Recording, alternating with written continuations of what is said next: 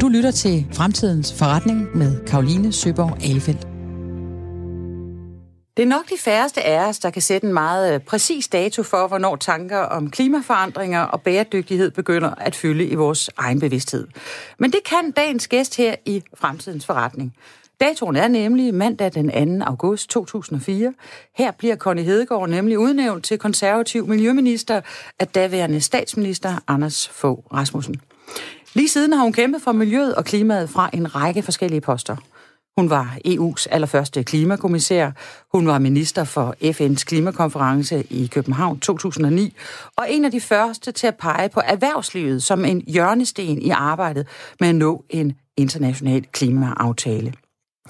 I dag er hun ikke længere politiker, men i stedet for medlem og formand for en række virksomheder og spændende institutioner, og hun bliver betragtet som en af Danmarks og måske endda Europas vigtigste klimastemmer. I dag skal jeg tale med Connie Hedegaard om de næste vigtige skridt, som vi og resten af verden skal tage for at kunne leve op til FN's verdensmål for bæredygtig udvikling. Velkommen til Fremtidens Forretning på Radio 4. Mit navn er Karoline Søborg Ellefeldt, og jeg tror på menneskets evne til at vende verdens udvikling. Connie Hedegaard, velkommen til. Ja, tak skal du have. Som jeg lige nævnte, så er du ikke folkevalgt øh, politiker i dag, men du har mange indflydelsesrige poster i både ind- og udland. Du er blandt andet bestyrelsesformand for Aarhus Universitet, for den grønne tænketank Conciso, og for KR Foundation, der er en international almennyttig klimafond, for nu at nævne et par stykker. Hvor er indflydelsen størst i, øh, i eller uden for politik? Jamen, øh, jeg kan ikke sige, det er enten det ene eller det andet sted. Altså, det er klart, som kommissær har man meget magt. Der er meget indflydelsesmulighed der. Det er der simpelthen ingen diskussion om. Men jeg har jo gennem mit liv også tidligere som journalist og sådan noget set, at altså, der er jo rigtig, rigtig, rigtig mange dele, der skal spille sammen for, at der bliver truffet beslutninger, og noget af det, det foregår sådan i det folkevalgte regi på Christiansborg og i regeringskontoren. Man har mere magt som minister, end man har som folketingsmedlem osv. Men nu laver jeg jo meget sådan strategisk arbejde, kan gå og skubbe til ting, hist og pist, og skulle man ikke, og hvad med det, og, og kan spille det ind fra nogle andre positioner.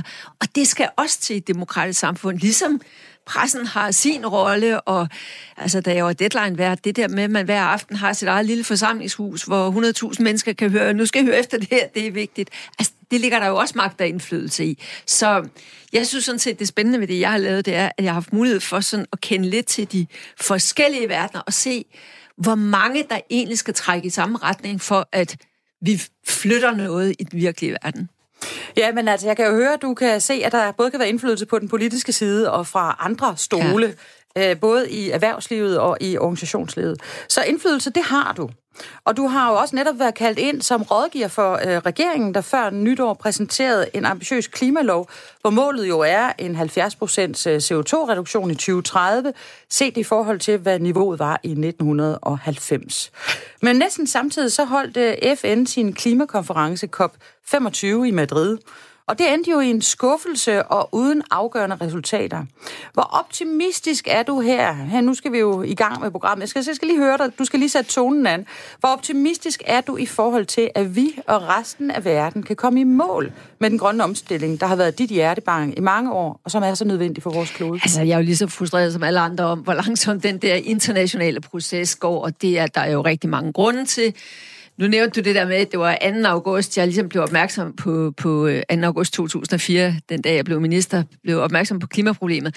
Og faktisk så var det endnu mere den 6. august, fordi der var der så et, et møde fra, for de forskellige ledere i ministeriet, og der var så en, der rækker hånden op, og så spørger han mig, der jo ind til ugen før havde været altså, journalist, hvad har du egentlig tænkt dig at gøre ved klimaet? Og så startede jeg jo der med at sige, at jeg må virkelig forstå, hvad det her handler om.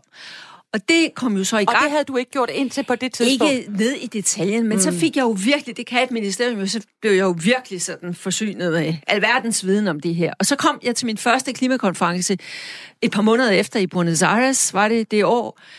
Og så tænker man, hold nu op. Nu havde jeg jo lige forstået, hvor meget det her hastede. Og så kommer man til de der konferencer med tusindvis af mennesker og 195 lande. Og det går jo langsomt, når hele verden skal gå fremad i samme retning. Og det kan man godt blive vældig frustreret over, ligesom man kan blive efter det Madrid-møde, som du refererer til nu. så har jeg jo så set, at lige så bøvlet og besværligt det er for det der internationale system til at flytte sig. Og man kan sidde i uger, altså nærmest i år, og forhandle om at få et eller andet ord eller et eller andet begreb ind. Men så har jeg jo også set, at når først det er inde, så er det altså næsten lige så svært at få ud igen. Og så går der lidt tid, vi har også set det med verdensmålene, der går sådan lidt tid, inden maskinen sådan rigtig kommer i gang. Men så begynder landene alligevel at sige, at vi, vi, må, vi må hellere levere et eller andet, for nu skal vi til en ny konference, hvor de spørger os, hvad vi har gjort osv. Og det, jeg synes, vi ser ske nu, efter de to store aftaler i 2015 med Paris-aftalen på klimaet og aftalen om de 17 verdensmål, det er, nu begynder landene at have deres nationale planer klar. Det store erhvervsliv, de begynder at forstå det her. De er begyndt at ændre deres strategier, ændre deres prioriteringer. Tag det her ind. Øh, vi ser kommuner og byer verden over, de begynder virkelig at lave deres strategier omkring det her. Så når du spørger, hvor optimistisk jeg er, så vil jeg sige, jeg synes, jeg ser, at vi begynder at røre ved nogle af de store drej. Misforstår mig nu ikke, jeg er ikke sådan en jubeloptimist. Jeg kunne holde en helt tale om alt det, der går den forkerte vej. Og jeg vil også sige, at hvis præsident Trump bliver genvalgt i USA, så er det virkelig, virkelig skidt for hele den grønne omstilling. Fordi, og hvorfor er det skidt? Ja, ja det, det er det, fordi i mange, mange år, der spillede USA og Kina jo det der spil, jeg kalder after use-spillet.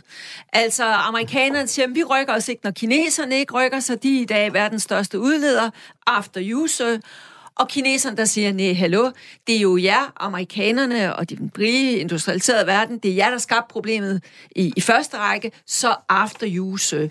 Og det var jo det, det lykkedes til sidst, men først til sidst i øh, Obamas anden periode som præsident, der fik man brudt det der, fordi USA sagde, okay Kina, vi to, USA og Kina, vi er begge to nødt til at forpligte os. Og det var jo i 15, men så får den her aftale december 15, og så får vi præsident Trump i 16 som præsident, der er fuldstændig ligeglad med det her.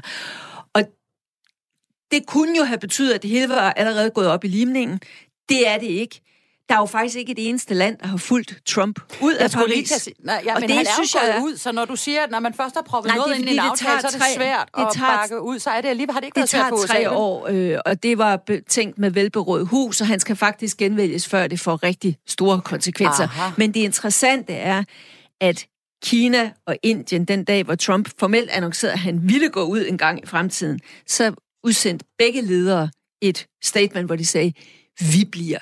Og det giver mig alligevel sådan en vis optimisme, fordi det kan bedre betale sig fra premierminister Modi nu i Indien, der stadigvæk har 350 millioner mennesker, der ikke har adgang til strøm. I dag kan det bedre betale sig for hans regering at skabe det strøm, dække det strømbehov ved vedvarende energi, end ved kulenergi. Sådan var det ikke for 5-10 år siden. Altså, tingene flytter sig.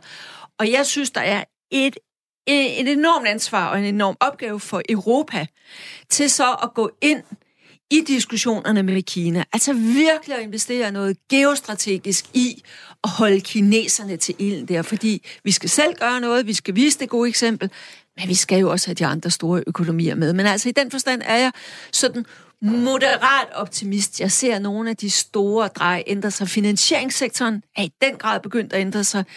Nu sidder jeg i Volkswagens bæredygtighedsbestyrelse. Lytteren kan nok regne ud, hvorfor Volkswagen synes, de skulle have en bæredygtighedsbestyrelse. Men det har altså faktisk ført til nu, at de har sat sig et mål om, at de skal være CO2-neutrale i 2050. Den første fabrik, der 100% producerer kun elektriske biler, er indvidet her for et par måneder siden osv. Og hele den der bilbranche kan vi, følger kan, med. Kan vi ikke lige blive ved det et kort øjeblik? For der er noget, der interesserer mig der med det der med 2050. 2030 kan jeg godt forholde ja. mig til. Men alligevel, hvis vi kigger på de der temporale strukturer, eller tidsmæssige strukturer, som en almindelig virksomhed plejer at køre efter, så øh, når man sidder i bestyrelse stedet, så har man et årsjul, og ja. Øh, hvis du er børsnoteret direktør, så skal du aflevere kvartalsregnskaber og stå til regnskab over for aktiemarkedet og den slags. Hvis man er meget heldig, har man en treårsplan. 2030, det er 10 år væk. Hvor mange administrerende direktører, der sidder på posten i dag, sidder også der om 10 år. I sig selv et sådan fast stretch. 2050, Connie. Altså, er der overhovedet nogen, der ved, hvordan verden ser ud i 2050? Nej, det er rigtigt. Det er den store udfordring. Det er det jo for virksomheden. Det er det jo i høj grad også for politik. Altså, er der noget, der har domineret politik de sidste mange år, så er det jo, at det i den grad er domineret af korttidshorisont. Øh, og det er sådan set det, der gør det svært med hele den grønne omstilling og klimaudfordring. At hvis energisektoren, hvis virksomheder, hvis alle mulige skal turde investere i de løsninger, der peger fremad, så er de jo nødt til at vide, at der er en retning, der er lagt, og som ikke bare lige bliver ændret om et år eller to år. Altså hvis du investerer i et nyt energianlæg, så er det jo milliarder, vi taler om.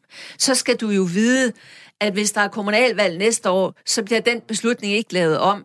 Eller hvis der kommer en ny statsminister, så er det ikke sådan, at lige pludselig så bliver alle de, alle de der prioriteter anderledes.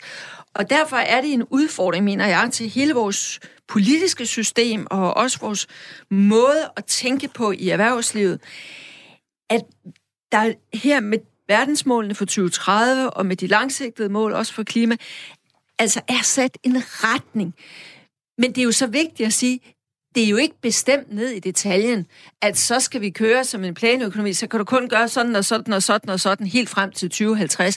Og det er derfor, det er så vigtigt, at der både er det langsigtede pejlemærke, der skal vi hen, og så også nogle mere håndgribelige mål for det lidt kortere perspektiv 2030. Mm. Ellers tror jeg i hvert fald godt, jeg ved, hvordan vi mennesker er skruet sammen. Så vil vi nok sætte os tilbage og sige, må ikke dem der, der er der og har magten i bestyrelseslokalerne, eller i direktionen, eller i politik i 2040'erne, så må de løse det. Og det, det er jo det, klimaet ikke kan holde til.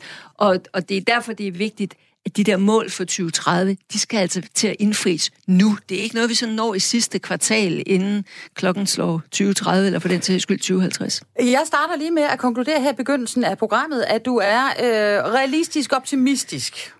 Og øhm, at de næste vigtige skridt for os og resten af verden, det er det, som vi skal tale om i dag, fordi det er vigtigt at have det lange perspektiv på, men det er virkelig også vigtigt, hvad vi gør i dag og hvad vi gør i morgen.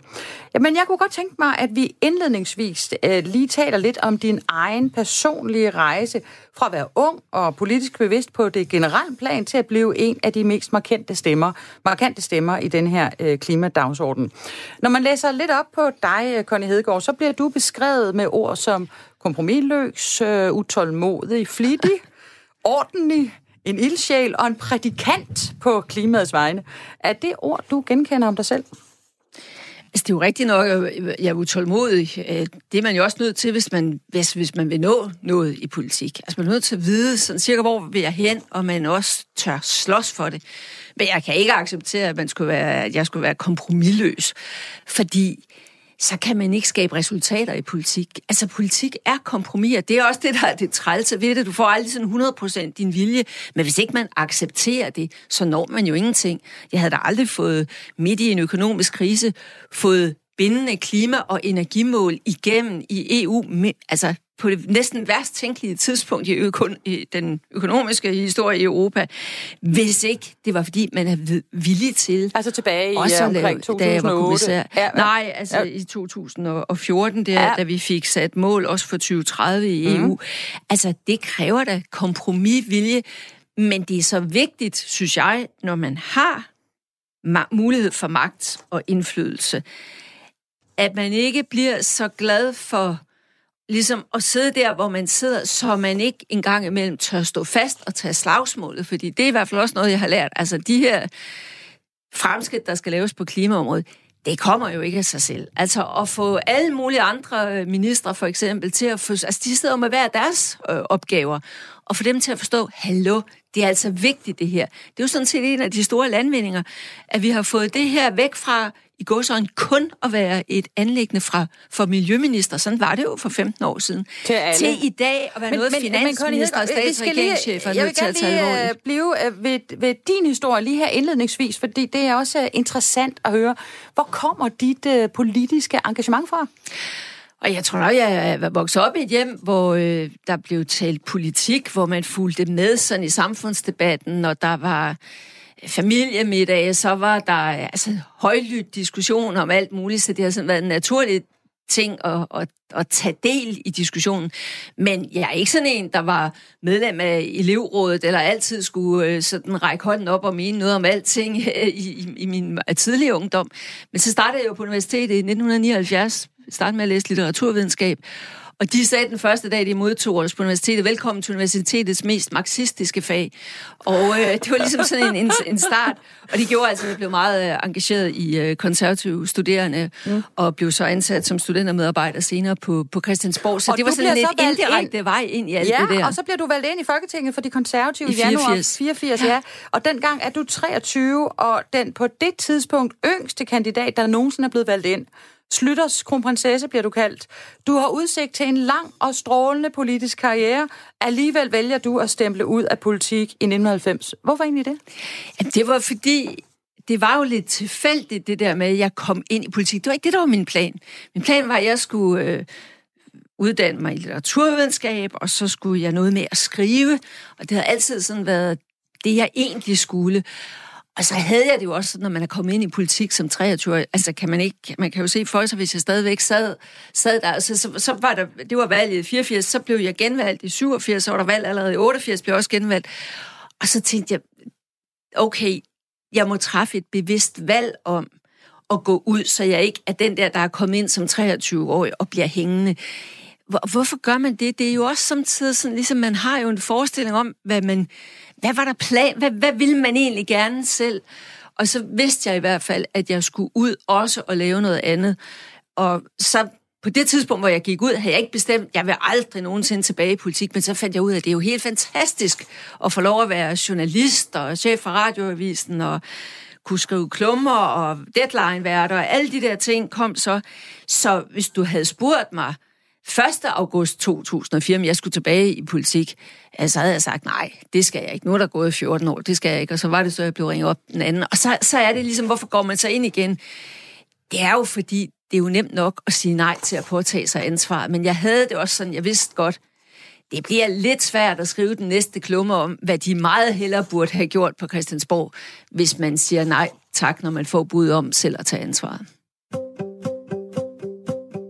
lytter til Fremtidens Forretning med Karoline Søborg Alefeldt.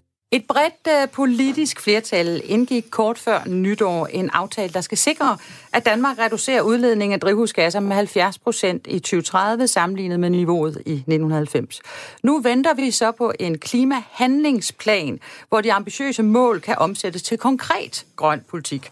Connie Hedegaard, du var som nævnt indkaldt som øh, rådgiver for regeringen i forbindelse med forhandlingerne forud for aftalen om klimaloven, og jeg regner ikke med, at du vil afsløre præcis, hvad du og Mette Frederiksen talte om. Men jeg vil gerne spørge dig, hvad er det næste afgørende skridt, vi skal tage for at opfylde de ambitiøse mål? Hvad er det for nogle knapper, politikerne skal i gang med at skrue på, og er vi borgere mund klar til det? Altså, jeg vil sige, for det første, kom i gang med noget af det. Altså, man kan jo sidde rigtig, rigtig længe for at vi lave den perfekte plan. Men jeg tror bare, at øh, mens man gør det, så er det vigtigt at få sat nogle ting i gang. Også fordi der er en befolkning, der jo sådan, står sådan set og er klar nu til at sige, okay, vi forstår det godt, kom nu, hvad skal vi gøre? Så, så det er sådan det ene. Og så tror jeg, der er sat meget øh, fornuftigt Øh, proces i gang øh, med de her klimapartnerskaber og erhvervslivet, hvor der kommer nogle bud fra dem, der faktisk sidder med fingeren, altså hånden på KO-pladen og siger, det her kan vi gøre, her er der nogle barriere, øh, her er der noget teknologi, vi mangler, og, og prøve at få tænkt det sammen. Der, der, der ligger et kæmpe potentiale der. Men jeg vil sige noget af det vigtigste, jeg synes, Christiansborg mangler i forhold til befolkningen, det er at få sagt højt og klart og tydeligt, kære venner, det her, der er enormt mange muligheder i det for Danmark, og det kan vi komme tilbage til, industrielt og jobmæssigt og alt muligt, det er der.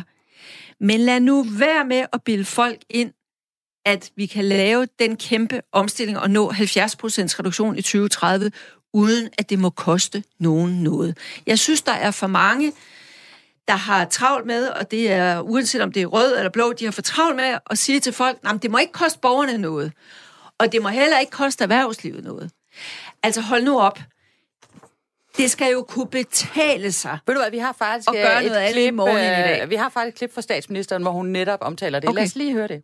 For det første så lægger vi jo op til så store forandringer af vores samfund og i vores samfund, hvis vi skal nå 70 procent, at det kan vi ganske enkelt ikke gøre alene med politiske beslutninger, hvis det også skal fungere i virkeligheden og være bæredygtigt. Og hvis det skal ske på en måde, sådan at øh, vi fastholder en høj beskæftigelse, øh, og en stærk konkurrence, så bliver vi nødt til at gøre det, øh, gøre det i fællesskab. Og jeg synes, det der er øh, øh nok, hvis jeg skal være helt ærlig, har overrasket mig, det er jo, at vi kan få A-kæden i dansk erhvervsliv til at stille sig i spidsen for det her. Det viser jo også noget om, hvor højt op på dagsordenen det er i danske virksomheder. Men når, når du kigger på det, så den kritik, der også bliver påtalt fra, fra, fra scenen af, af vindmøllemanden, det her med, vi vil en masse, men det må helst ikke koste noget, hverken på vækst eller på arbejdspladser. Kan du forstå, at det, det, det bekymrer nogle folk? Ja, men jeg synes, der er meget stor forskel på at sige, det må ikke koste noget, og så sige, at det ikke skal koste arbejdspladser. Altså, fordi vindmølleeventyret er jo et af de stærkeste danske beviser på, at hvis vi laver den grønne omstilling rigtigt, så er den til fordel for hele det danske samfund, også de mennesker, der går på arbejde. Øh, så så jeg, vil, øh, jeg vil være meget insisterende på, at vi skal gøre det her på en måde, der ikke svækker Danmark, men som gør Danmark stærkere, også på beskæftigelsessiden. Men selvfølgelig må det koste noget, og det kommer også til at koste noget. Sådan sagde statsminister Mette Frederiksen, da hun præsenterede regeringens klimapartnerskaber i november sidste år. Connie Hedegaard, den grønne omstilling kommer til at koste noget, som du også var inde på. Men vi skal gøre det på en måde, så det ikke svækker Danmark, siger Mette mm. Frederiksen. Hvad er det så for en måde, vi skal gøre det på, så det ikke svækker Danmark? Hvordan skal vi for eksempel tænke vækst på en anden måde? Ja, altså, for det første mener jeg, at vi skal se meget af det her som nogle investeringer. Altså, når nu Kina og resten af Europa og en hel masse andre lande, de begynder at forstå, hvor vi skal rykke på det her så vokser efterspørgselen efter noget af det, vi er gode til i Danmark. Grønne produkter, energieffektive produkter, ting, der er produceret forsvarligt. Så vokser den. Alt andet lige, så er Danmark rigtig godt positioneret til ligesom at kunne tage nogle af de her markeder. Så jeg mener, vi har en gigantisk mulighed, men vi skal investere i at blive ved med at ligge i front. Og der synes jeg, vi har taget lidt en slapper i, over de sidste år, for nu at sige det direkte. Altså for eksempel har skiftende regeringer jo halveret forskningspengene til det grønne område. Ja, det er altså ikke den måde, man bliver ved med at ligge i front på. Så hvis vi vil høste nogle af de her frugter, som vi har mulighed for at høste, ved at være nogle af dem, der rykkede først her, har stærke brands på det, er kendt i hele verden for det, folk vil gerne ligesom høre om danske løsninger, så skal vi satse meget mere på forskning og udvikling. Men og vi skal vel også være mere øh, øh, konsistente i det, vi gør. Altså hvis man nu tager elbiler for eksempel, og vi skal til at tale om Norge lige om lidt, så vil jeg lige starte med et øh, godt norsk eksempel. En cirka en tredjedel af, af alle biler, der bliver solgt i Norge nu, er elbiler en, en tredjedel af, den, af, af bilflåden i Norge er elbiler. I Danmark er det tal jo forsvindende ja, lille. under to. Og, under to, og det, øh, når man går ind og kigger på årsagerne til det, så handler det om, at når du og jeg og alle dem, der sidder og lytter med, overvejer, om vi skal skifte vores diesel- eller benzinbil ud med en elbil, så er vi lidt usikre på, hvad, hvad gør regeringen i år? Er der, er, der, er der støtte i år? Er der ikke støtte? Er der whatever? Ja. I Norge har man været konsekvente, og jeg ved, du er optaget af, at øh, nordmændene har gjort en række ting øh, fornuftigt. Kunne du, øh, kunne du tale lidt om det? Ja, altså jeg var lidt involveret i det for et par år siden, fordi den norske statsminister Erna Solberg sagde, okay, hvis hele verden skal bruge mindre fossile brændstoffer, og det er sådan set det, Norge lever af, det er at sælge olie og gas. Hvordan kan vi så få det, hun kaldte grøn konkurrencekraft i fremtiden? Og derfor så lavede vi lige præcis det, vi nu gør i Danmark, med at få forskellige sektorer til at byde ind med, hvad kan, hvad, hvad kan I gøre? Hvad kan I gøre i lakseindustrien? Hvad kan I gøre i landbruget? Hvad kan I gøre i procesindustrien, den tunge industri osv., for at komme derhen? Og noget af det, der var mest interessant, det var transportsektoren. De var super gode og samlede sådan alle aktører inden for det der, og er enige om det, så de er dygtige til det, du nævnte, personbiler, og der går væksttallene jo bare rigtig, rigtig fint i Norge. De er også, så har de for eksempel også nu lavet støtte til, hvis man vil udskifte sin varebil, hvis nu man er en håndværksmester, og egentlig gerne vil anskaffe en elbil som varebil, men den er lidt dyrere, så laver de en midlertidig pulje, hvor de siger, okay, se nu at få det gjort, og i en overgangsperiode, så hjælper vi jer med den der mere pris, der er. De har for eksempel også omlagt øh, meget af deres færgedrift. Nu skal det være elektriske færger. Oprindeligt lavede de et øh, offentligt udbud. De sagde, at vi skal bruge en elektrisk færge. Det er snart mange år siden. Så sagde dem, der bygger skib, det kan vi da ikke. Vi har ikke nogen elektrisk færge. Nej, nej, det ved vi godt. Find ud af, hvordan man laver en. Og i dag har de så hybridfærger, elektriske færger, og de begyndte at eksportere det. Så det er sådan et eksempel på, hvis man har en konsistent politik, og selvfølgelig også putter lidt penge efter det i en overgangsperiode, så kan man flytte markedet. Øh, og det synes jeg, du har ret i, at der kunne vi godt lære lidt. Det har været meget stop-go på de elektriske biler herhjemme.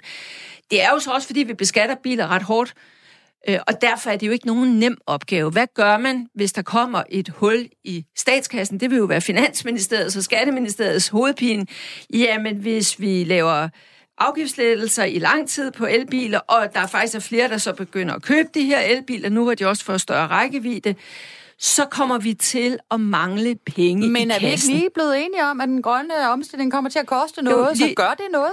Lige præcis, men, men der bliver jo en diskussion, hvis man ikke vil skære ned på det offentlige forbrug, og det er man jo politisk uenig om på Christiansborg, hvis man ikke vil det, så bliver der en diskussion om, godt, der er noget, der skal være billigere, det skal hjælpes på vej. For eksempel elektriske biler. Det bliver vi ved med at afgiftslette.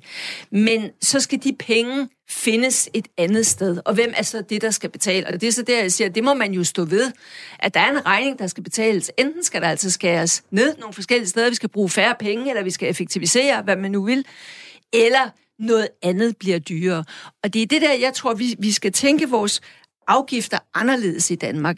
Altså, virksomheder stiller jo ikke om af filantropiske grunde. Det skal kunne betale sig. Det skal være en god forretning. Og uanset hvor idealistiske vi mennesker er, så viser det sig jo også, at vi vil gerne alt det rigtige og alt det grønne. Og det må måske godt koste en lille my mere, men det må ikke koste ret meget mere. Så hvis det skal kunne betale sig at gøre det rigtigt, så er der nogle afgifter, der skal være mindre eller skal fjernes, så det kan betale sig. Og så er der noget andet, der skal være dyrere. Så skal det for eksempel være dyrere at sløse med ressourcer. Det skal for eksempel være dyrere at have plastikemballage, hvad man nu kunne, kunne forestille sig. Altså, der er nogle ting, der skal blive dyrere, og noget skal blive billigere. Men det er det, jeg synes, at flere du, partier på Christiansborg ja, skulle turde øh, sige højt. Men nu er du jo ikke politiker. Nu kan du jo sige, hvad du synes, politikeren skal gøre. Så hvad, hvordan vil du helt konkret skrue skatter og afgifter sammen, sådan så vi øh, støtter den her grønne omstilling? Jeg vil tænke det fuldstændig konsekvent ind i måden, vi har hele vores afgiftssystem på at det, der går i den rigtige retning i forhold til de fine mål, vi har, det skal forholdsvis bedre kunne betale sig, end det, der går i den forkerte retning. Og det må jo så nogle eksperter sætte sig ned og sige, hvad er så det? Men altså for eksempel, det er da dumt, at kun 4 procent af overskudsvarmen fra vores industri bliver genanvendt, selvom den godt kunne genanvendes. Hvorfor er det kun 4 procent? Ja, hvis man spørger virksomheden, fordi de bliver straffet afgiftsmæssigt, hvis de bruger overskudsvarme for deres egen virksomhed. Det er bare sådan et lille eksempel. Vi har talt om det i, jeg ved ikke, hvor mange så år. Så hvis vi har talt om det så mange år, hvorfor er, er det komplekst at lave om? Hvor, ja, hvor, hvad er problemet i det her? Det er ja. vanvittigt komplekst. Dels det der med, at der kommer til at mangle nogle, nogle indtægter så et eller andet sted. Og så er der jo også nogle forsyningsselskaber, der har været vant til, at de leverer energien, og det er deres økonomi baseret på. Så det er vanvittigt komplekst, og, og det er jo derfor, at den klimalov, der blev vedtaget før jul, at den blev vedtaget med 167, næsten alle Folketingets mandater bag sig.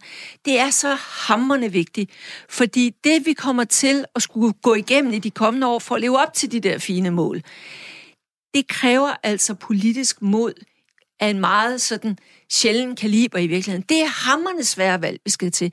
Vi har jo været verdensmester. Vi hvor er, er det modige inden? Fordi jeg, tænker, jeg synes, det lyder som om, der er meget arbejde, vi skal gøre. Men hvor, hvor, hvorfor skal vi være jo, modige? Det, det kræver mod, fordi henne? nu kommer det tættere på, hvor du og jeg lever vores liv. Altså, vi har været vældig, vældig gode og er gode til det med energien, omstilling til vedvarende energi i vores strømnet og biomasse og vind og energieffektivisering og kunne integrere tingene godt i et net og sådan noget. Det er meget, meget vigtigt. Men hånden på hjertet, det interesserer jo ikke rigtig ret mange af os, når vi tænder på kontakten, hvor kommer tingene fra. Men det, vi skal til nu, det er, hvordan vi forbruger. Det er, hvordan vi transporterer os det er vores diæt, vores fødevare, hvordan producerer vi det, men også sådan, hvor meget spiser vi af hvad og sådan noget. Det er langt, langt sværere og tættere på de enkelte mennesker, og derfor tror jeg bare, at det er så hammerne vigtigt, at man på Christiansborg fastholder den brede enighed. For jeg tror, at danskerne er positivt stemt over for, at vi gerne går med ind i det her. Men hvis det bliver sådan noget med 90 mener det ene, og 89 mandater mener noget andet, og kan jeg nu regne med, at det hele også gælder om et år eller to, så tror jeg, at det vil dæmpes mange lyst til faktisk at gå i gang med de her omstillinger. Jeg har lige hørt uh, Jonathan Safran Foer sidste ja. nye bog, jeg har lige læst hans bog, ja. ja. We Are The Weather. Ja. Den udkommer på dansk her om ikke så lang tid, og hedder Vi 8. er marts. vejret. 8. marts, du skal ind og interviewe Jeg har lige købt billetter til uh, Diamanten, og glæder mig meget til at komme ind og, og høre den samtale, du skal have med ham. Det er, jeg hørte den uh, på en, øh, øh, som en lydbog, og øh, den tager fire og en halv time, kan jeg så øh, orientere lytterne om, hvis man har lyst til at høre den. Det er det bedste forsvar for... Øh, øh, hvad skal man sige, og, og, og, og ændre sit, øh, sine spisevaner til at blive vegetar, som jeg har hørt øh, længe. Øhm, og lad os lige prøve at tage udgangspunkt i det, for nu nævner du, øh, vi står overfor, at vi kommer til at lave om på vores forbrug, vores transport og vores mad. Øhm, Fortæller du mig, at øh, vi kommer til at opleve politikere, der kommer til at stå på Folketingets talerstol og sige, vi er nok nødt til at omstille vores øh, forbrug af madvarer. Vi kommer nok til at kigge på, at vi skal spise mere grønt og sådan noget, og kommer til at lægge det pres ud på befolkningen. Eller hvad er det, du ser, når du siger, at vi skal ændre? Jeg tror ikke, man kommer til at opleve ret mange, der står for Folketingets talerstol og fortæller dig, hvad du skal spise.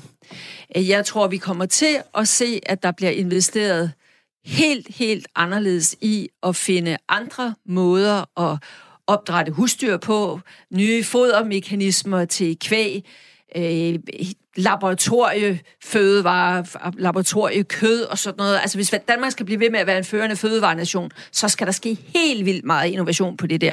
Men jeg tror, det kommer på en anden måde, for jeg tror rigtig mange af os, også uden at vi er blevet vegetar eller øh, veganer, vi er begyndt at blive meget mere bevidste om, hvilket kød spiser vi, hvor meget spiser vi, og hvor, hvor tit spiser vi det. Lad os lige... Og, og det er ikke, det vil jeg lige må sige, fordi det er altså ikke bare et postulat. Hvis man spørger Coop, så kan de se, at kødforbruget i Danmark er faldet yes. fem år i træk. Ja. Så, og og, og når, når det sker, så er det jo, at Danish Crown og Arla og de store, store fødevareproducenter, så pludselig så begynder de jo at se, hov, der er noget der, vi skal tage højde for, og så begynder de også at ændre deres synsvinkel på alt ja, det her. Men, men uh, ja, nu er vi jo lige inde på det her med, at politikerne skal til at være mere modige, og jeg prøver at finde ud af, hvad er det, det der mod består af. Uh, og det vil vel egentlig sige, at man skal gå ud og bede befolkningen eller tures henstille til, at man skal gøre noget anderledes, end man gjorde før. Vi er enige om, at man kommer ikke til at stå på Folketingets talerstol og sige, at man skal være vegetar, men det kan være, at man kommer til at sige, at jeg er vegetar. Eller at hvis du ændrer den måde, du spiser på, og det er jo det, Jonathan Safran Foer siger, at det hvad skal man sige, vi som almindelige borgere kan gøre, det er det, der hans argumentation, det er, det vi som almindelige borgere kan gøre lige nu, der kan påvirke klimaet allermest, Selvfølgelig kan man ændre sin uh, øh, transportbehov, men uh, hvis jeg nu sælger min benzinbil og får en elbil i stedet for, så, så vil den der benzinbil, jeg lige har solgt, jo stadigvæk køre rundt derude og sådan noget. Men der, hvor det virkelig gør en forskel fra dit næste måltid, det er, hvad du spiser. Det er hans slående argument. Og øh, derfor er mit spørgsmål til dig, det er jo, er bløde anbefalinger og hensigtserklæringer fra politikernes side, om at man skal mindske sit klimaaftryk, eller ændre sit forbrug, eller hvad ved jeg. Er det nok, eller skal der, altså skal vi i gang med noget påbud? Nej, der skal, der skal hårde ting til, som jeg har sagt omkring for eksempel prissætning. Og der skal også nogle standarder og regulering til, hvordan vi bygger og hvordan vi gør alt muligt. Men lige præcis det der om, hvordan vi øh, spiser, der vil jeg mene bare det, at man tør tale om adfærdsændringer. Altså det, at vi har haft den der fælles samtale om det. For, for 5-7 år siden ville man jo have fået at vide, du skal da overhovedet ikke blande dig i, hvad jeg spiser. Hvorfor snakker du om det? Altså det, at det nu er blevet et samtaleemne, bare det i sig selv gør jo, at rigtig mange bliver meget mere bevidste om det. Men så er der jo et område, hvor det offentlige kan vise et mere konkret eksempel, og det er jo omkring de offentlige indkøb. Altså alle de måltider, der serveres i det offentlige, vær mere bevidst om der. Hvad serverer man der? Hvilke krav stiller man til leverandørerne der? Der er en kæmpe øh, kæmpe milliardforbrug og indkøb der, som hvis man gjorde det mere grønt, så vil man jo også være med til at trække markedet ikke bare de store producenter, men også de små producenter ude decentralt vil jo forstå, når hvis jeg vil levere til kommunen eller til den og den offentlige institution, så skal jeg altså tænke mere grønt, end jeg ellers har været vant til og at gøre. Og det kunne være en det modig beslutning fra en uh, politiker, eller fra politikernes side. Ja, for det eksempel. synes jeg da, det kunne. Sådan. Sådan kunne det være. Hvis vi nu kigger ned over de 13 klimapartnerskaber for erhvervslivet, så skal der jo ske en, en omstilling hele vejen rundt. Øh, øh nu vil jeg ikke nævne alle de her 13 øh, øh, klimapartnerskaber, men, men de er jo inden for alle områder. Øh, landbrug, øh, landtransport og logistik og det blå Danmark og energi og alt muligt andet. Hvad, øhm, hvad er de største udfordringer, hvis vi nu kigger ud over landskabet? Nu har vi snakket, hvad kan man gøre som forbruger? Man kan for eksempel ændre sit spisemønster. Hvad, hvad, kan, øh, hvad er de største udfordringer i, øh, i erhvervslivet? Altså, nu har jeg lejlighed til for ikke så lang tid siden at sidde med alle de formænd øh, fra de her klimapartnerskaber. Og noget af det, der går igen, det er altså det der med, at der tit er nogle afgifter, der er en barriere at det kan simpelthen ikke svare sig at gøre det, de egentlig godt kunne gøre. Så det er altså, det er ikke en lille ting, det er en stor ting. Det med, at vi har nogle klare prioriteringer for, hvad vi vil satse på innovationsmæssigt. Og misforstår man nu ikke. Det er jo ikke sådan, at Christiansborg eller nogen skal sidde og bestemme, det er det der, der skal forskes i, og ikke det der. Men vi har en tendens i Danmark til, at vi er så demokratiske, at vi vil gerne give en lille smule til det hele. Og der tror jeg altså, at mere og mere, i hvert fald at det store erhvervsliv også øh, er ved at være enige med sig selv og hinanden om, at det går ikke. Vi er op imod kæmpe store konkurrenter i udlandet, der også har fundet ud af, at det her det giver rigtig god mening. Vi er op imod Kina, der når de rykker, så rykker de altså big time og, og hurtigt. Så jeg tror, lidt flere fyrtårnsprojekter. Sig der er noget, vi er gode til. Lad os nu bare sige det der med foder til kvæg. Nu, for at være tydeligt deklareret, at jeg er formand for Aarhus Universitets bestyrelse, som du sagde, og det er Aarhus Universitet, der blandt andet forsker i det her, noget langt med det. Jamen, hvis nu det faktisk kan ændre vældig substantielt udledningsproblemet fra vores kvæg, skulle vi så ikke til, i stedet for at det altså, måske de, kan tage... Man kan lave noget foder, man kan lave noget græsfoder, de ikke uh, udleder metangasser. Ja. Og hvis man kunne sige, jamen, i stedet for at det måske nu tager 10 år eller endnu længere, inden det der bliver klar til markedet, kunne vi gøre noget, hvor vi gav det et boost, og sagde, nu puljer vi alle gode kræfter i Danmark, fordi nu skal vi altså være verdensførende på det her. Ligesom vi har været super dygtige til vind, så skal vi have nogle nye spydspidsområder. Og der tror jeg altså lidt mere, at vi en gang imellem skal turde prioritere og sige, vi er sindssygt gode til sådan noget der. Vi er rigtig gode til vandløsninger. Resten af verden vil efterspørge vandløsninger. Altså skal vi ikke prøve sådan en gang imellem og så turde satse på noget, i stedet for at smøre smør tyndt ud over alting. Det tror jeg vil være et af, af de klare budskaber, der også kommer, når vi får den 16. marts, øh, får de her forskellige 13 øh, køreplaner for de forskellige øh, partnerskaber. Men når det så er sagt, så må vi jo vente og se, hvad, hvad de kommer op med. Jeg synes, det lyder som om, at det har allerede haft sin meget store mission i og med, at alle de her sektorer, de er pludselig blevet lidt mere samlet om den her opgave. Hovedaktørerne og interessenterne inden for et givet område, de sidder nu sammen og snakker om, hvad skal vi gøre inden for vores område?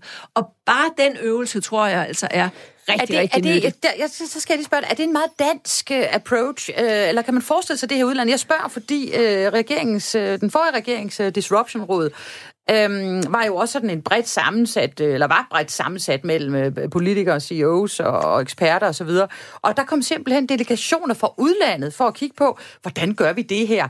Altså, vi skal jo ikke engang ret langt ud i Europa for at se, at det kan være svært, for eksempel i Frankrig, at få ja. arbejdsgiver, arbejdstager og politikere i samme lokale og have fornuftige samtaler. Er det, er det noget særligt dansk, ja, vi kan det Vi har en tradition, og vi har forudsætninger for det, også fordi der normalt er et godt samarbejde mellem arbejdsmarkedets parter, så den tradition er der. Men nu at det her med, med de her øh, køreplaner i de enkelte sektorer, det er jo sådan set inspireret af, hvad, hvad jeg var med til i, i, i Norge. Og der var det faktisk virksomhederne selv, der kom og sagde, da vi var i gang med det der arbejde, sagde, kan vi ikke lave vores egne køreplaner og så videre? Og så spillede de ind, og så kom der jo bagefter sådan en stak af forslag, som den norske regering siden har kunnet, kun plukke af, plus at kompetenceniveauet i de enkelte sektorer blev altså øget meget. Så derfor så sagde svenskerne, vi vil også gerne lave sådan noget, og nu er vi altså også i gang i Danmark. Jeg tror så, der er én ting, vi skal lære af. Nu kom det sådan meget bottom-up i Norge, fordi det egentlig slet ikke var planlagt sådan. Jeg tror, noget af det, vi skal lære i Danmark, det er, det er fint nok at have fået sat de her 13 partnerskaber i søen og fået dem i gang. Så kommer der jo noget input fra dem. Der skal man være meget præcis på så at sige, hvad skal der så ske bagefter? Og ja, der skal jo så formuleres en klimahandlingsplan. Men hvem er tovholder på, at det, de så har fundet ud af i sektorerne, de selv kan gøre, at det rent faktisk sker. Der tror jeg altså, vi skal sådan i Grundtvigs Fæderland virkelig skal bruge vores tradition for at kunne samarbejde og følge op og sådan noget. Vi, vi skal tænke os godt om, hvordan får man brugt det, der nu er sat i gang, fordi det ulykkelige vil jo være, at det var en meget fin proces, og så står der endnu en rapport på hylden. Så altså, hvad vil du anbefale Mette Frederiksen at gøre, når hun får de 13 rapporter? At man får virkelig læst igennem på tværs. Hvor er der nogle fælles ting, som mange peger på? Det tror jeg, det, det, det er sådan noget, en regering kan gøre. Og så tror jeg, der skal være en proces, hvor man jævnligt følger op på det, også fra politisk hold. Men så synes jeg, de har gjort en ting i Norge, der kunne være interessant. Fordi øh, det er så endt med, at norsk industri har nedsat et sekretariat, og med en sekretariatchef simpelthen følger op på alle de her varikart, som de kalder det i Norge. Altså simpelthen for at sørge for alle de der gode idéer. Hvordan kan det spilles ind? Altså nu her sidste år, så skulle de lave en søfartshandlingsplan i den norske regering. Så kan man spille ind og sige, husk nu, hvad der var der tilbage i 2017 i det og det og det øh, øh, øh roadmap. Og, og der tror jeg, at om det skal ligge i dansk industri herhjemme, om det kunne ligge i Klimarådet, hvor det skulle ligge, om det skal ligge i et sekretariat under et ministerium. Jeg tror, det er meget vigtigt, at når man har haft det der gruppearbejde, det kender både du og jeg til, man sidder der, og, og der er mange gode idéer osv., men nogen det skal, skal handle på det. Nogen skal handle på det bagefter og samle op på det. Og det vil jo være en proces, der godt kan tage et stykke tid, inden man har udtømt de dagsordner, der forhåbentlig bliver formuleret ud af alt det her arbejde. Og så er der vel også nogle uh, issues, fordi nu laver man 13 klimapartnerskaber, som er sektoropdelte. Men det er jo de første af dem, hvad kan man sige, som ikke skal bruge energi. Ja. Så hvis de nu alle sammen, nu tager vi bare et tænkt eksempel, men det er måske ikke så fortænkt, at de alle sammen kommer tilbage og siger, at vi vil gerne have noget øh, vedvarende energi, eller noget øh, du ved, CO2-neutral energi.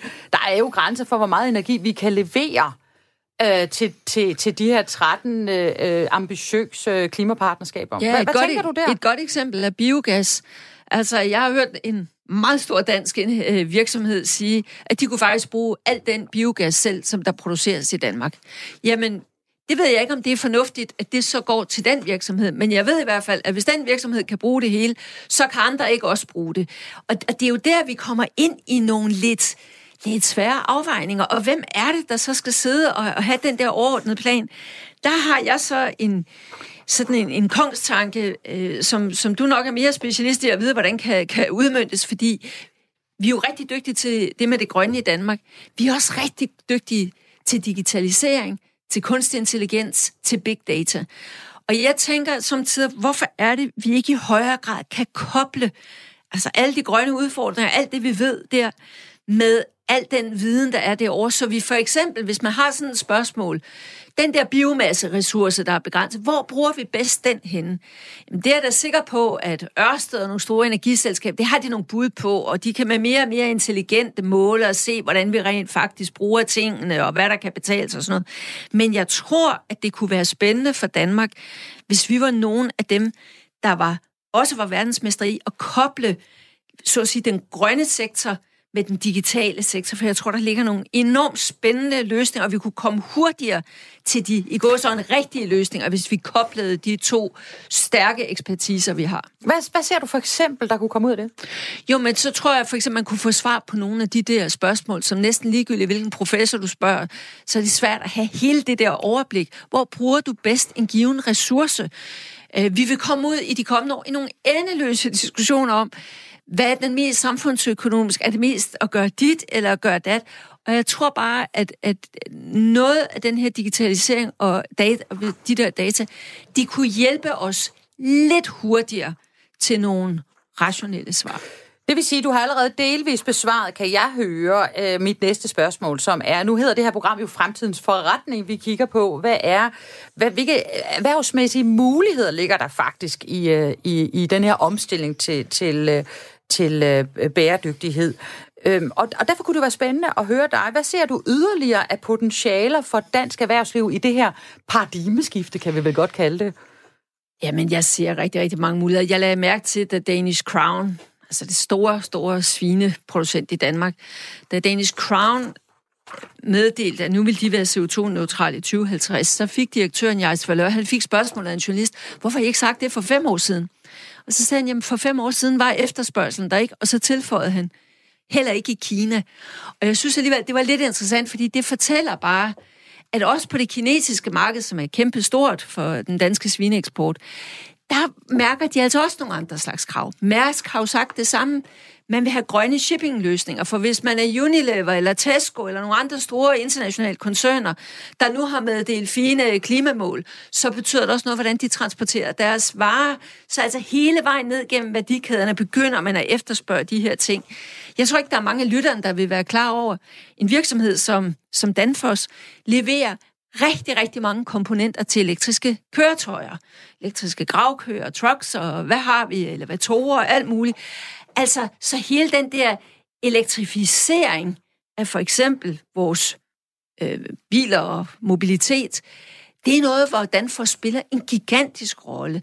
Øh, folk tror, det er noget med termostat og sådan noget. Det er det også, men det er altså også noget med virkelig at bidrage så til den grønne en, omstilling en, en på det her felt. Det er enorme muligheder. Ja, ja. Hvad kræver det af Danfoss? Grundfos, det er vand. Ja. Grundfosses, altså pumper, yes. Men energieffektive pumper. Jeg er helt med, og vi skal også have Mads Nebber ind og tale om det. Men hvis vi lige bliver ved Danfoss et øjeblik, hvad kræver det så Danfoss? Skal de være modige for at lave den her omstilling? Al- altså, nu sidder jeg i Danfoss bestyrelse, så jeg kan bare sige, man behøver ikke at være bange for, at Danfoss ikke er, er modig. At Danfoss har meget, meget blik for, for, hvad skal jeg sige, det strategiske, og er jo også et eksempel på, at netop når man er så tilpas meget stor en dansk virksomhed, så kan man jo selv øh, håndtere den her internationalisering og de store markeder. Så jeg er sådan set ikke så bekymret for de store virksomheder.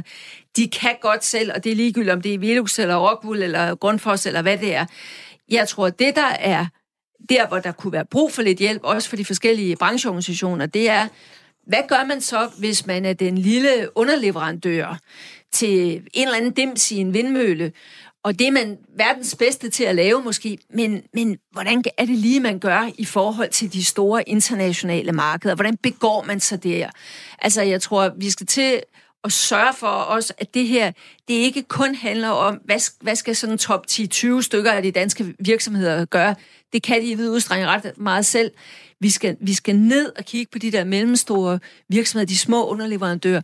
Hvordan har vi et system i Danmark, der maksimalt understøtter, når de pludselig skal imødekomme en eller anden efterspørgsel på det polske, eller det kinesiske, eller det indonesiske marked? Og det har du ret i, for vi må jo ikke glemme, at Danmark er et SMV-land, ja. altså et land, der består af små og mellemstore. 97 procent. 97 procent. Det er en stor del, og dem skal vi også have med. Godt, du lige pointerer det. Tak for det. Lytter til Fremtidens Forretning med Karoline Søborg Alefeldt. I dag i studiet har vi øh, Connie Hedegaard, og øh, det er herligt at have en gæst, som øh, jeg kan få lov at være sammen med i 55 øh, minutter og høre både øh, en forhistorie omkring et engagement, et stort engagement, og så et, øh, et øh, øh, stærke synspunkter på, hvad er situationen, og hvad er de næste vigtige skridt, vi skal foretage os. Og det er blandt andet det, vi skal kigge på nu. Siden 1995 har FN afholdt klimakonferencer, og i december sidste år foregik COP25 så i Madrid. Ved klimakonferencen året for inden fik landene størstedelen af reglerne på plads for, hvordan de skal bruge Paris-aftalen, som de blev enige om i 2015. Men vigtige brikker mangler at falde på plads. En af dem er køb og salg af CO2-kvoter. De faldt heller ikke på plads efter COP25 i Madrid, men blev udskudt til næste år. Og da den endelige erklæring fra øh, øh, Madrid endelig slap ud, var den noget slap, når det handlede om bindende mål på nedbringelse af klimaskadelige gasser. Her skal vi høre, hvad vores klima- og energi- og forsyningsminister Dan Jørgensen sagde ved klimakonferencens afslutning. Det her, det er dybt utilfredsstillende. Der er et kæmpe misforhold mellem, hvad videnskaben siger, vi skal gøre for at bekæmpe klimaforandringerne, og hvor travlt videnskaben siger, vi har Plus det faktum, at folk går på gaderne over hele verden for at forlange klimahandling på den ene side, og så på den anden side et øh, FN-system, som altså desværre ikke kan blive enige om selv nogle faktisk ganske små beskedende øh, forbedringer, som der var lagt op til forud for de her forhandlinger. Så nej, jeg er meget skuffet over det her. Problemet er jo, at der stadigvæk er lande i den her verden, som øh, ikke er interesseret på at forpligte sig. Det er klart, det mest åbenlyse, det er jo, at USA har trukket sig ud af, af Paris-aftalen, og det betyder så også, at der er andre store lande, som er lidt øh, mere tilbageholdende, end vi ellers kunne håbet på, de var. Øh, dertil kommer, at øh, sådan nogle forhandlinger her, de handler ikke kun om klimaet, de handler jo også om penge og vækstmuligheder og alt muligt andet. Brasilien har øh, på det møde, vi lige har været til, fokuseret rigtig meget på, at de vil have en mulighed for øh, at overføre kvoter fra øh, Kyoto-aftalen til Paris-aftalen. Det kan lyde som lidt teknisk, det er det også, men det rigtig betyde, at man vil undergrave kvotesystemet, øh, og det vil betyde, at, øh, at der vil komme færre reelle reduktioner af CO2 derude. Så der er altså nogle lande, som har haft nogle interesser, de ikke har været villige til at, at opgive for klimaets skyld, og det øh, kan vi jo kun beklage. Men altså, øh, dem af os, som repræsenterer et land, der faktisk går forrest, vi bliver jo nødt til at, at kæmpe til sidste blodstrup, og vi bliver nødt til at tro på det og, og knokle på alt, hvad vi kan. Det sagde vores klima-, energi- og forsyningsminister Dan Jørgensen efter den noget skuffende COP25 Madrid. Connie Hedegaard, hvad er din reaktion på bagkant af COP25? Altså for det første, og det vil måske undre lytteren lidt, men, men det bekræfter mig altså i, at det der med efter Paris at blive ved med at holde klimakonferencer hvert år, Øh, det har altså også en negativ side. Der er meget godt i, at det kan mobilisere og så videre. Men så er det jo også som om, at så hvert eneste år, så skal der træffes en ny store beslutning og så videre. Sådan arbejder det internationale samfund ikke rigtigt. Så jeg tror sådan set, at man ville være meget godt tjent med, hvis man hvert andet år holdt de der meget store ting. Øh, og så indimellem kunne man måske fokusere sådan lidt mere tematisk på, at der rent faktisk kom noget fremdrift i det.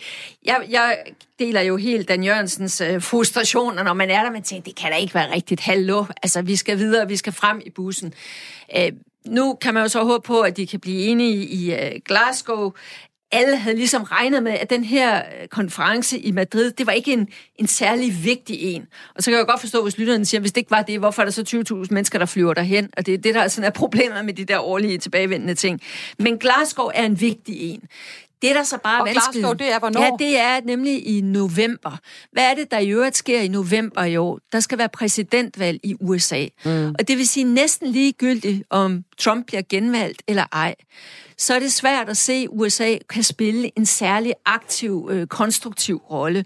Og problemet er jo, og det så vi i Madrid, de har jo fået lidt Japan med. De havde jo også meget Australien med, sådan til ikke at spille en særlig positiv rolle, mildest Mm-hmm. Altså, dybt bizart, når vi også tænker på de seneste uger og måneders øh, skovbrand i øh, Australien. Der er, der er nogen, der burde have røde ører? Ja. Men, men så er der jo de sædvanlige, dem jeg kalder spoilers, altså Saudi-Arabien og mange andre, man behøver ikke engang at, at nævne dem. Det, der skal til for, at man kan bryde det dødvande, og man kan komme reelt videre i den internationale proces, det er for mig at se, at Kina beslutter sig for, ikke bare at de sådan er med, men at de lægger kræfter i, at der skal ske noget i det her. Fordi der er jo altså mange af de her lande, der sådan opererer lidt per sted for træder. Øh, der skal være nogle stykker, der skubber på af de store, og jeg har svært ved at se, hvordan vi reelt kommer videre her, når USA ikke kan gøre det, hvis Kina i bedste fald spiller et meget passivt spil. Og der tror jeg altså, at EU har en gigantisk opgave med at gå ind og prøve at lave et meget udstrakt klimadiplomati med Kina. Og jeg tror, så er det også vil gavne EU meget og Europa meget, fordi der er jo mange sårbare lande og afrikanske lande, de står jo og har så mange forhåbninger til den her proces, så dem, der tager ledelsen der og er med til at sammen med Kina og presse tingene i den rigtige retning, de kunne vinde meget ved det. Og er det dit indtryk, at Kina vil lytte til øh, Europa? Det er svært at vide, øh, men jeg tror, at det kan kun lykkes, hvis Europa virkelig investerer, hvad skal jeg sige, også udenrigspolitiske kræfter i det. Det kan ikke overlades til sådan en enkelt kommissær eller to. Det er hele Europa, der skal ville det. Og når vi kommer til de svære valg, så skal man også turde stå fast over for Kina. Det er jo så også det eneste, Kina har respekt for. Hvis jeg lige må sige, der kan jo godt sidde nogle lyttere og tænke, jamen, kan det ikke bare gå uden de der internationale? Hvorfor er de der møder så vigtige? Øh, der sker jo noget i byerne, og der sker noget i virksomheden, som vi har talt om.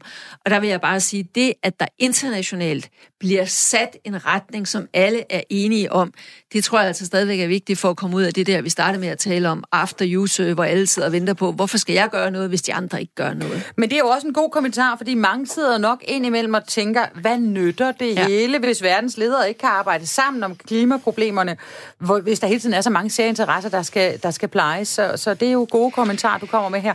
Jeg skal lige spørge dig, vi har altid en fast del i vores program, der handler om en ønskerunde. Altså det vil sige, jeg spørger mine gæster, øh, hvad kunne de tænke sig, ønske sig for den nærmeste fremtid? Som kan skubbe udviklingen i den rigtige retning. Hvad ønsker du dig af den nærmeste fremtid? Er det, er det Kina? Altså hvis Kina virkelig kan træde Ja, det vil være et meget stort ønske. Ja. Og så dernæst, at vi virkelig får tænkt klima ind i alle de større økonomiske dispositioner, uanset om det er hos investorerne, i virksomhederne eller i staterne. For i sidste ende, det er altså money that makes the world go around, så vi skal have gang i at få tænkt klima, og prisen for klima og ressourcer og natur, det skal tænkes ind i alt, hvad vi gør. Så kommer vi altså ganske langt. Connie Hedegaard, tak fordi du tog dig tid til at dele lidt optimisme og indsigt på klimaets vegne øh, med os. Øhm, mit navn er Karoline Søber Elfeldt, og jeg er tilbage næste torsdag med endnu en udgave af Fremtidens Forretning. Denne her øh, øh udsendelse bliver genudsendt i aften kl. 19.05, og ellers kan den findes på podcast. I redaktionen er Rasmus Søgaard og Lene Jul. Tak for i dag.